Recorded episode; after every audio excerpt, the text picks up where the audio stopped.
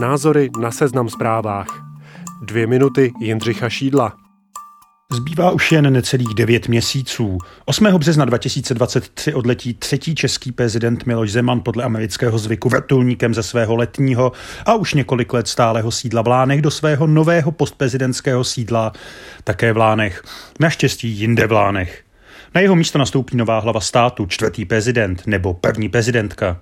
Nemám v tomhle souboji favorita a nečekám, že by se mi podařilo k některému z kandidátů zahořit takovými sympatiemi, jako se mi to stalo naposledy v roce 1992 s Billem Clintonem.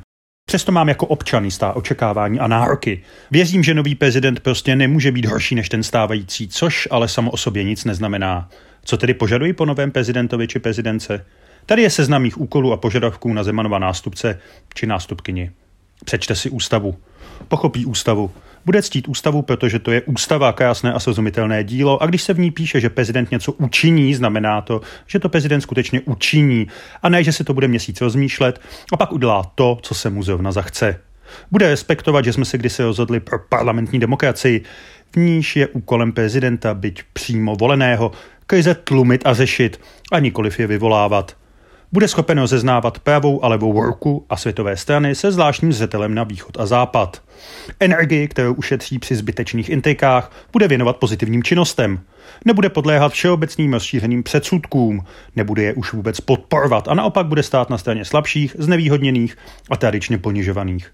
Slavnostně za několik let otevře památník romského holokaustu v letech u písku a pronese při té příležitosti empatický projev hodný hlavy civilizovaného a z historie poučeného státu nebude používat slovo sudeťák, nebude 17. listopadu předstírat, že neexistuje svátek i on.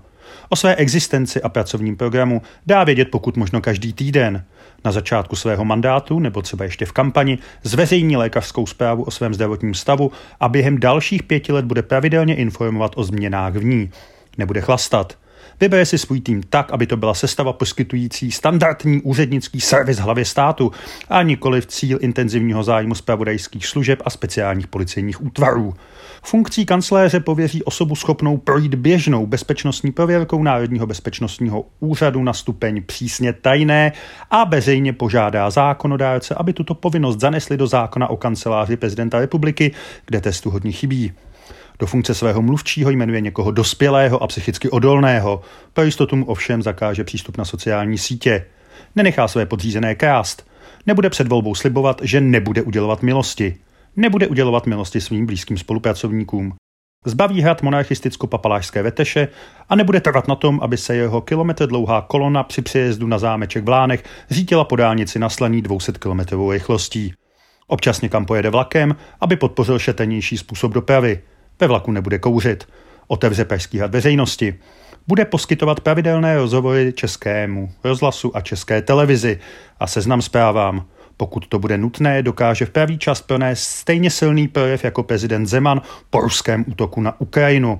A protože se nebude po celou dobu mandátu chovat jako Miloš Zeman, lidé mu to i uvěří. Bude státní vyznamenání udělovat lidem, kteří si státní vyznamenání zaslouží, což neznamená, že platili prezidentovi kampaň nebo mu plní točili klipy.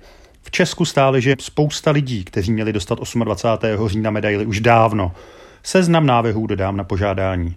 Jmenuje Michaela Koudelku generálem už jen proto, že dokázal zemi uchránit před jeho předchůdcem. Po příchodu na Pražský hrad důkladně vyvětá a nechá pečlivě vymalovat všechny prostory, případně povolá exorcistu. Bude mít rád svou zemi, míněno Česko, a bude se snažit, aby ji svému nástupci odevzdal v minimálně stejném stavu, v jakém ji převzal.